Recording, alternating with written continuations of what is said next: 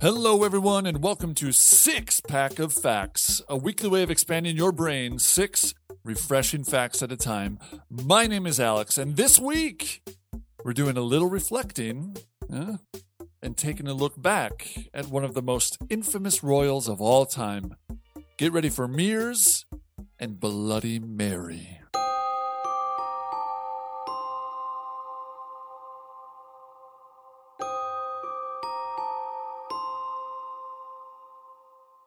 The historical timeline of mirrors goes something like this.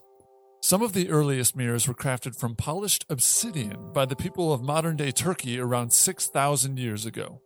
Then, Mesopotamia got into the mirror game by polishing copper around 2,000 years later, followed by the polished stone mirrors of Central and South America and bronze mirrors made by Indian and Chinese craftspeople about 1,000 years after that. Glass, of course, is the main building block for modern mirrors. But a glass surface alone only reflects around 4% of light that hits it. To up its shimmer, a metallic coating is added to one side of the glass. The process is called silvering, and while it typically uses silver for the metallic coating, hence the name, the term has become a catch all for any application of such a coating, including aluminum, gold, and, before people realized it was a very, very bad idea, mercury. After the silvering layer, copper is applied to prevent oxidation and to ensure the majority of the light that hits the mirror is reflected and not absorbed. Lastly, a couple coats of paint are added as a protective measure.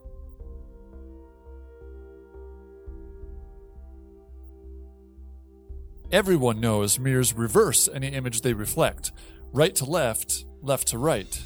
Right? Actually, the mirror isn't flipping anything. You are. In a Dear Science article in the Washington Post entitled, Why is Everything Backward in a Mirror? reporter Sarah Kaplan breaks down the strange truth with a simple example. Say you were standing in front of a mirror with three friends on your left holding green arrows pointed at the mirror, and three friends on your right holding blue arrows pointed at the mirror. In the reflection, the green arrow friends would be on the right, and the blue arrow friends on your left. So it's flipped, right? Now, think of that image from the perspective of the mirror. If you were to trade places with it and look at your friends, you'd see the green arrow friends on the right and the blue arrow friends on the left. Exactly the image you are presenting to the mirror. Mirrors really aren't flipping anything, it's just a matter of perspective.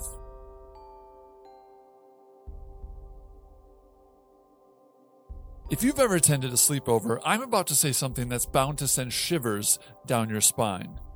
Bloody Mary, Bloody Mary, Bloody Mary. There's a good chance you sat in front of a mirror in a darkened room and repeated that phrase in an attempt to conjure a spirit. Of course, it didn't work, but that doesn't mean you can't see some demons and monsters in the mirror if you try hard enough. In a study conducted by an Italian university, participants were asked to stare into a mirror in a dimly lit room for 10 minutes. 66% of participants saw their face deform before their eyes, 28% saw an unknown person, and 48% saw monstrous creatures in the reflection. The culprit? Satan! Just kidding. It's called the Troxler effect. Basically, our brains selectively phase out bits of information that aren't immediately useful in any given situation, including visual stimuli. Staring at a reflection for a period of time in a dimly lit room causes our brain to blur or even completely remove features that our eyes aren't actively focusing on, making the periphery of faces seem distorted and grotesque. Even stranger, our brains can fill in those gaps in the reflection with fragments of visual memories, including random people we've seen in public, or even the spookiest of monsters. Even though no one has managed to summon Bloody Mary in a mirror yet, that doesn't mean she's a fictional ghost story. Bloody Mary was real, and she earned her nickname although not for all the reasons you might think.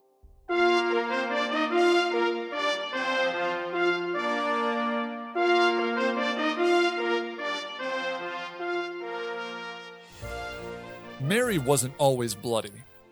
Mary Tudor was born in 1516 and was the only child of her parents, King Henry VIII and Catherine of Aragon, to live past infancy. Her father, displeased at his wife for not producing a male heir, because that's totally how it works, sought an annulment from the Pope, claiming Catherine was incestuous from having formerly been married to his dead brother. Yes, that is a real sentence I just said.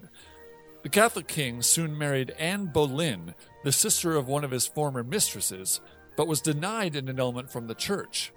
Throwing a royal fit, he broke from Rome and became the head of the Church of England.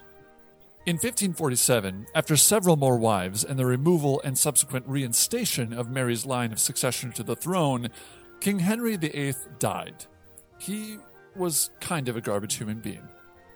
Anyway, King Edward, Mary's half brother, established Protestantism as the hot religion of the day, and, before he died six years later, removed Mary and her sister, Elizabeth, from the line of succession again, fearing they would return the land to Catholicism.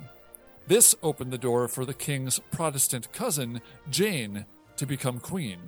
Before the new queen could really establish power, however, Mary gathered her own army and forced the government to declare her as the true queen. Jane, having only been queen for nine days, was taken to the Tower of London and executed. Queen Mary wasn't always known as Bloody Mary, of course. It was the battle between Catholics and Protestants that led to that moniker. During her reign, Queen Mary, a Catholic, had more than 300 Protestants burned at the stake in what are now known as the Marian persecutions. That's a lot of death, and it's that trail of bodies that earned Mary the bloody nickname. But there is some historical context that's important here. Mary's burning of religious dissenters, while undeniably horrific and barbaric, was perfectly in line with the practices of the time. The bodies of heretics were commonly completely destroyed, in Mary's case, burning the body and then tossing the ashes into the river to prevent pieces of the martyr to be used as religious relics. But stories of the killings, mostly only the brutal and horrendous ones, became folklore for Protestants across the land. And while Mary's body count, 300, is gruesome, her father, Henry, executed 81 people for heresy and never received the same nickname treatment. In actuality, much of the reason behind Mary's moniker was due to her successor, her half sister, Elizabeth. Elizabeth had dozens of people killed too, but here's the kicker she was Protestant. So even though people probably should have been more concerned with, you know, all of the burning, most only agreed on one thing Catholicism was worse than anything else. This sentiment is what solidified Mary's legacy as the Bloody Queen.